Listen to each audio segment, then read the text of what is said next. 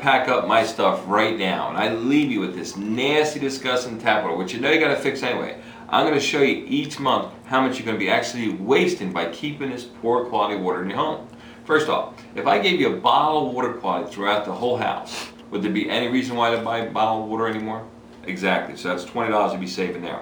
In addition to that, we talked about the plumbing appliance, we talked about hard water and chlorine will save you 50 to 70% on your plumbing and appliance, so that's $10 more a month to be saving there.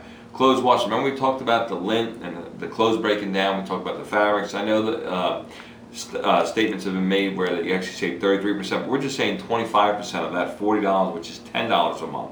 Now we talked about the fuel bill, now we know your electric bill is actually $300, but a third of that which is actually up the hot water heater, is going to be saved by not heating up the rock and the water. Remember we talked about the brick on the stove, where it's actually going to heat faster up when it's directly on the stove? So that's $25 a month. We talked about the coffee teas, and now we made that pot of coffee. Instead of using that eight scoops, we used six scoops, but the coffee was a lot better, wasn't it? And again, you had to use less sugar, less coffee, so that's 25% savings there, which is another $5. Now we talked about time, and again, the last thing I would ever want to do is discount your time but that's a full sixty-six dollars. Again, if that's if your time's only worth ten, and again, we know your time's worth a lot more than that. On top of that, we're going to keep a smile on your face because you have to clean them tubs and them tiles and the showers. And we talked about the soaps and detergents. Remember we did the little flask where we had 20 drops to two drops? Now, that's a lot more than 75% saving, but we're only saying it's 75% saving, which is $45 a month.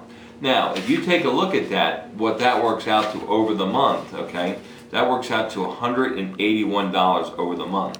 Now, over a year, that's 2,172. Over five years, that's $10,860. Now, over 10 years, that's actually $21,720. On top of that, over 20 years, that's $43,440. Now, at AquaPro, we call that as a big fat waste.